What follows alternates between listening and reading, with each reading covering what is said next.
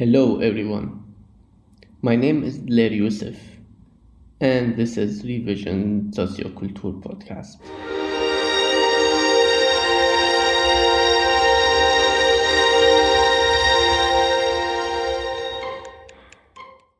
This is the last episode of this season. In this episode, I'm hosting Mitchell, Abhay, Sohaila and Heike to talk about the project we've been working on it the whole year.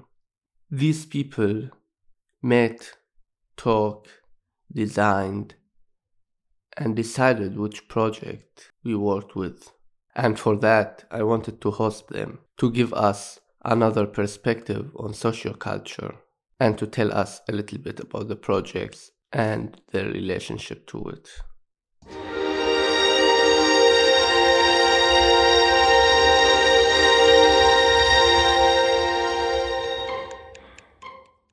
Can you individually introduce yourself and maybe shortly um, tell me um, what relationship you have with the projects? Okay, so I'm I'm essentially a writer, and I was pretty confused when Abhay got in touch with me and told me about this, and my immediate response was, I'm completely unqualified because I I. It seemed like there were all these projects about art and architecture and dance and things I love, but I'm not an expert in. So I, I was quite intimidated, actually, and feeling a bit of a fraud that he somehow thought that I had some qualification, which I don't have. So, but then as time went on, I, I it suddenly made sense to me in a weird way, because it seemed like the reason he chose people to be mentors was not because they were experts in the subject of the group, so because they had some experience doing something and making something.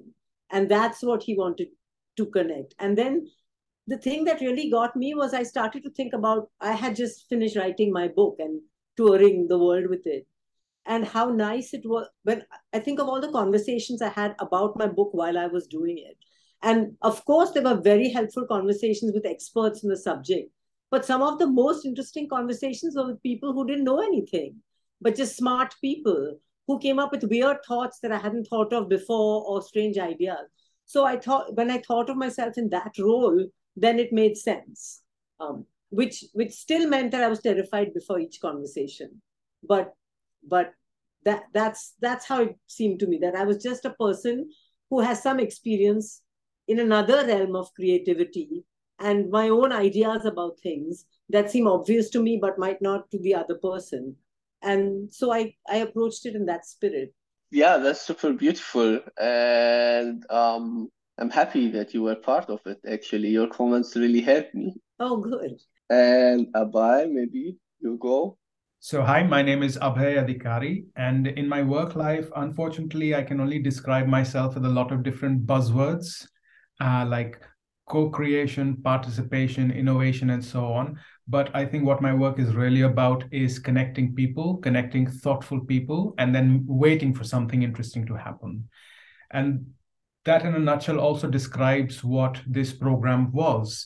Working with Fonds Soziokultur, it was really remarkable that they're in this position of suddenly engaging six hundred fifty-four projects. And what we were trying to do was understand and respect that these people bring a lot of passion and energy to this work, but in this moment of time, perhaps they are a little bit distracted because there are so many choices, so many directions. So the point behind the revision program is, can I bring some brilliant, clever, and humble people who will be able to open themselves up and have put themselves in a sort of uncomfortable space to have conversations with strangers? These strangers happen to be these six hundred fifty-four projects. And what might happen to our colleagues who have been funded by Fonds Soziokultur when they have these conversations? Does it confirm their tacit knowledge? Does it give them some confidence? Does, the, does it create a little bit of a spark? And does that allow them to look at their work in a really different way? Because I think we all need to step out of our jobs every now and then and just look at ourselves. And that's what the mentors did in this program. Okay, so I'm Heike, and personally, I'm really oh, I don't know if I use the right English word, no, nosy. I like to get to know things. I like to listen to stories or anything connected to storytelling. Um, I really love that. So this is the way I work. This is the way my main work is. Uh, I'm, I'm working at the museum. And we do have objects that tell stories. And I like to connect people by telling stories or mixing stories and get to know them. So uh, I am connected to this project because, first of all, I know Abhay, the curator of the project. And uh, we also worked together before uh, in the field of museums, of storytelling. I'm... Professionally, I'm networking, uh, I'm a member of networks in Hamburg as well as of networks in uh, Germany. I'm a big fan of culture, of all kinds of pu- cultures. So, okay, I'm working in the museum, but I'm also connected to people who are doing theater, who are doing performances, music. And this is what I love about the project, by the way, because I get to know more people working in a creative way, and I think it's great to connect creatively with people by by doing stuff or getting to know other perspectives or other works. Yeah, I'm uh, Mechtet, the executive manager of the Fonds Soziokultur for three years now, and it's a kind of um, two versions of what is my relationship with the project. Projects, the several projects, the six hundred or two, one thousand two hundred projects that we now support. And there's a non-formal or more personal approach that I can tell you of. And so the formal one is that we get money from the state, from the government, from the German government to deliver it to more or less freelance, free initiatives and institutions doing community artwork, I would say. So you can use the word socioculture, or um, people are people are making culture, kind of things like that. Um, and it's a kind of very administrative job. But on a personal note, what we really like, or what I my, myself like to do, is making experiments or trying to find out what is what is playful and what how can we support the projects or the development of this mixture of society and art, not only by spending or giving money, but doing things differently. And that was the approach that we worked out with Abhay and his network. How can we support the development of this so-called social culture or culture, or however you call it? So, um, placing art in the community, placing art in the heart of the society, ourselves more playful as an organization that is a kind of um, funding organization, a foundation. How can we ourselves make some experiments around it? And one of the experiments was to do this Re:Vision X process by matching six hundred fifty-four projects with eighteen mentors worldwide, internationally, and not focusing on very practical support by saying, yes, if you want to make a contract, please be aware of some laws, not like that, but in an experimental way. And that's the that's the reason why Sohaila, as a writer, was a mentor in this program.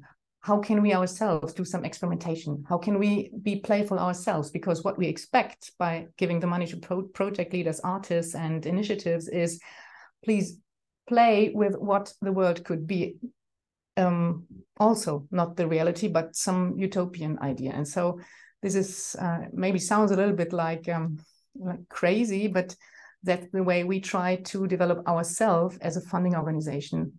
Um, at the same time, we are funding people who do these experiments with art and society. Okay, can I ask you one more question? So one step back, how do you choose um, this project? So what standards do you have for choosing the project? Yeah, we have a, like regular application forms. You can really write an application, um, but the decision is made by a jury, by twelve or at least fifteen experts.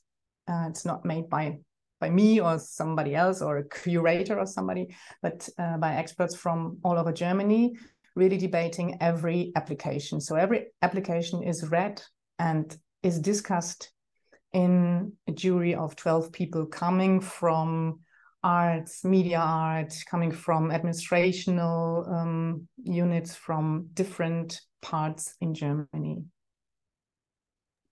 Okay, and do you have like one direction that you decide to go with, or it's just open? No, it's not. It's like we are the Fonds Soziokultur, maybe this word, we have to explain it a little bit more, but we are searching for projects that are community-based, not art projects itself, or like theater productions where an art company is producing something and showing it to the public.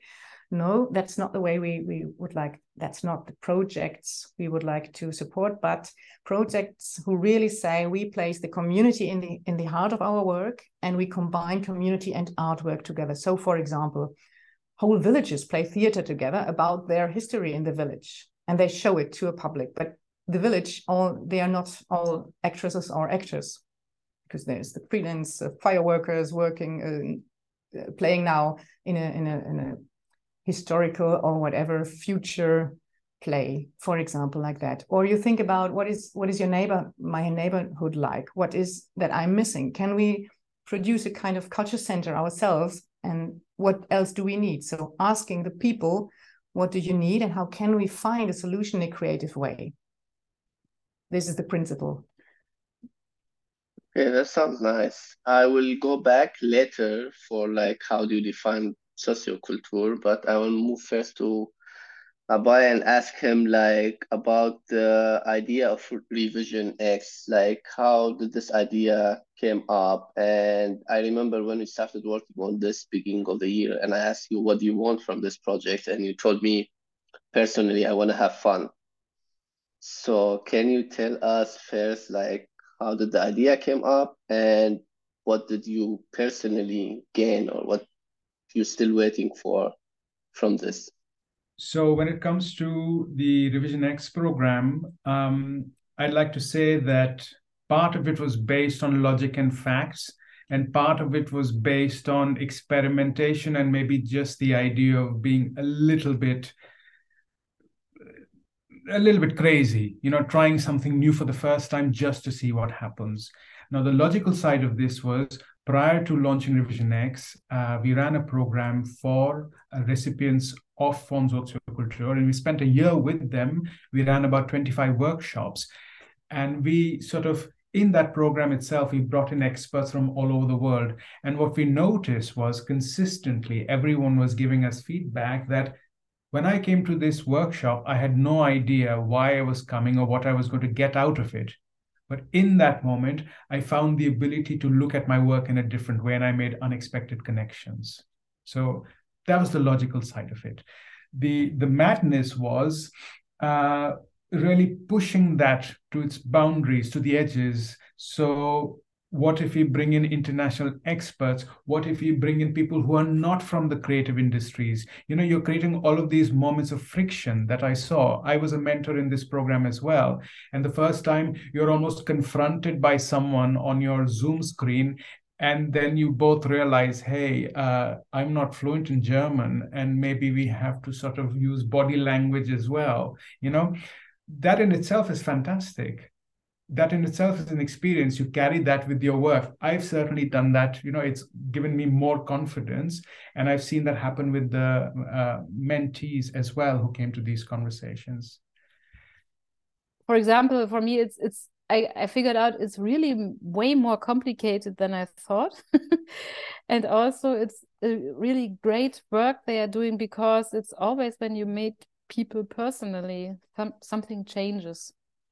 And and they are doing changes, for example, via playing theater together.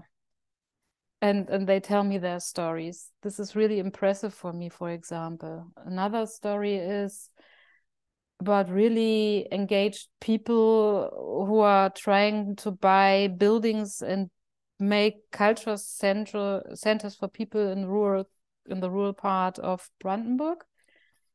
And how much energy they have, how much they engage and try to connect people, and changed some something is really impressive, for example, or or simple things like like a special way of theater performances, and I thought, oh, I should use that as well. So it's always inspiring me in many kind of ways. That sounds like, nice. It is. It's, it's really inspiring, and even if sometimes we re- I, I had to reschedule uh, my my mentor. Or I was asked to reschedule, and it was sometimes really annoying by ten emails and anything, and you're like, oh, I think I don't like that person. And then you meet, and you, then you're totally surprised. And after the talk, you thought, oh, that was great. so, so this is kind of awesome. Okay, uh, I, I'll move to Sohaila. You just told us like a super beautiful story that like um, about one project you want to include um, in your next book. And I already have like... Um, prepare this question for you. I wanted to ask you if you can tell us something special about one of the projects you made and um, something that stayed with you. Well, there are so many.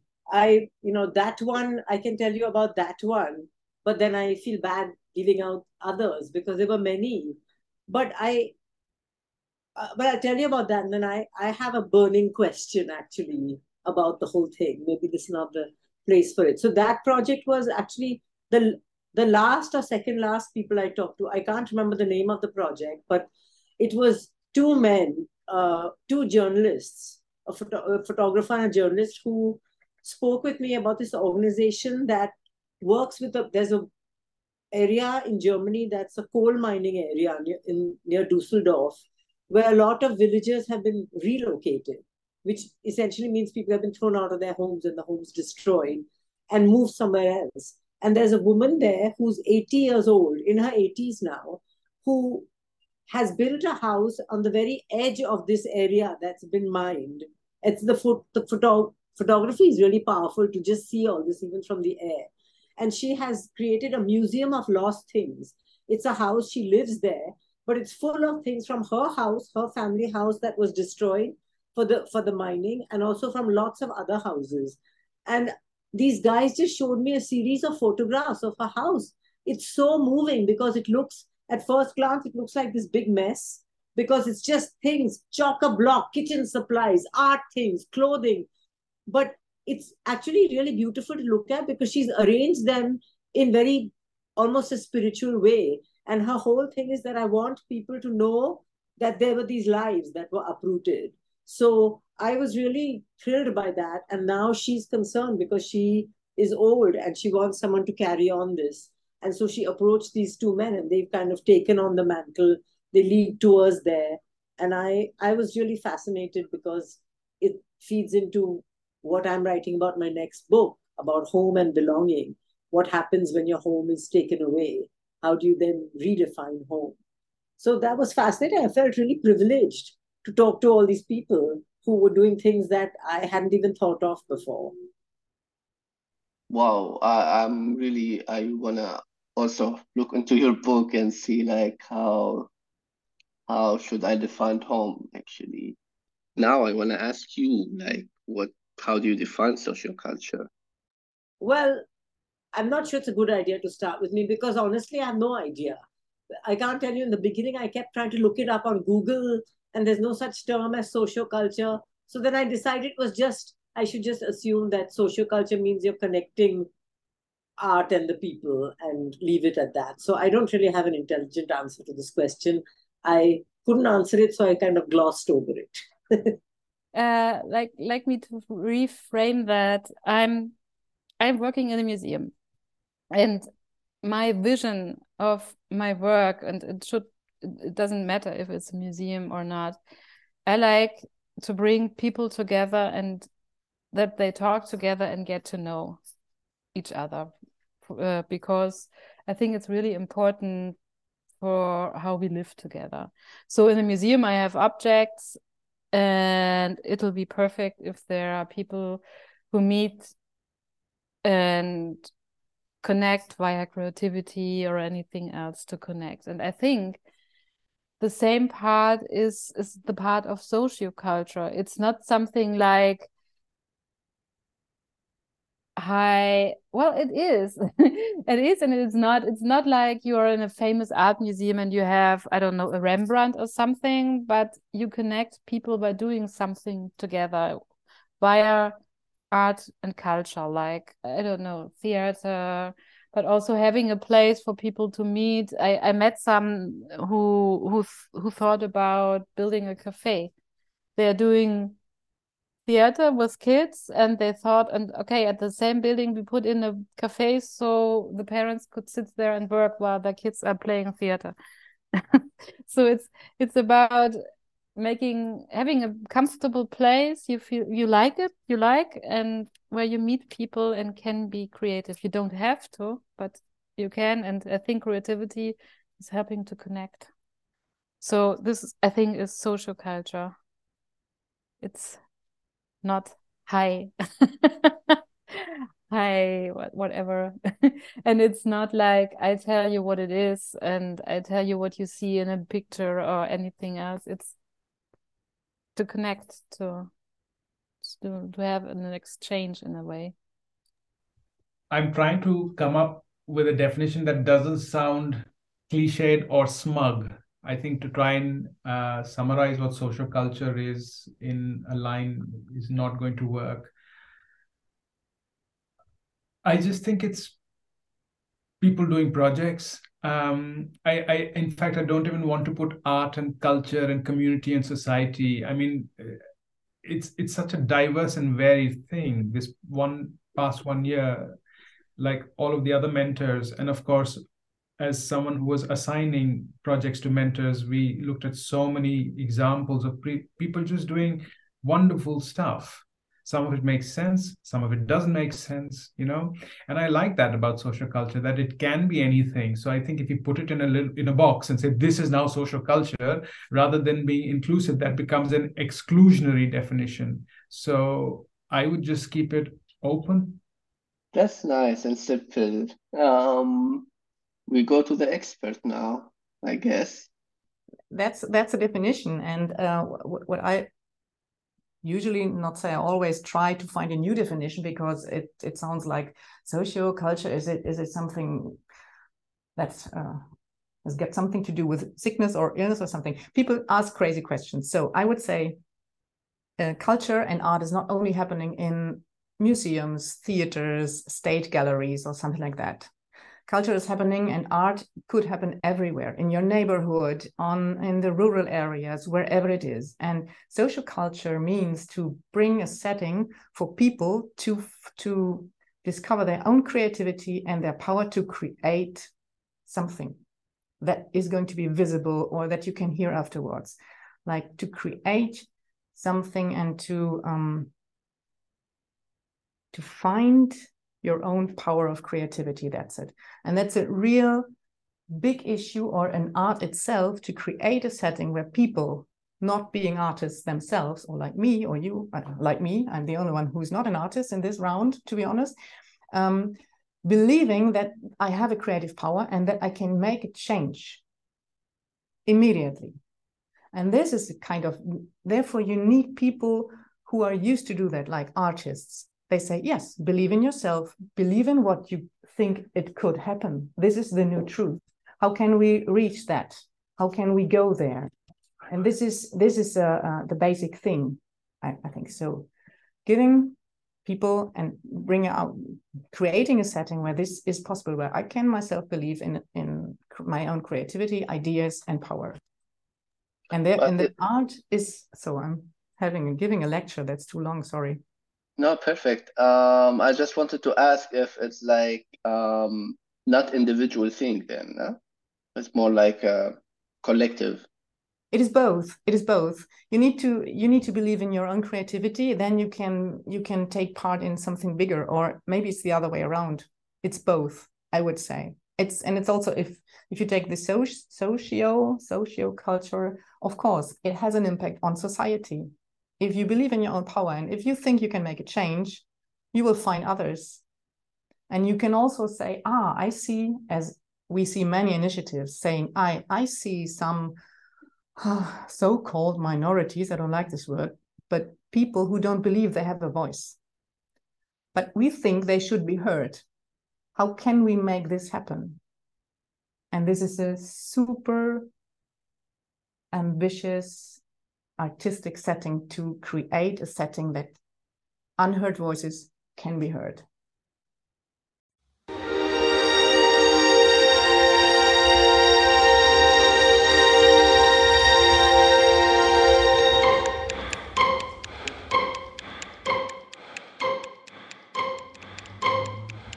This podcast is supported by Fonds Soziokultur. The music is composed by Benjamin Berry.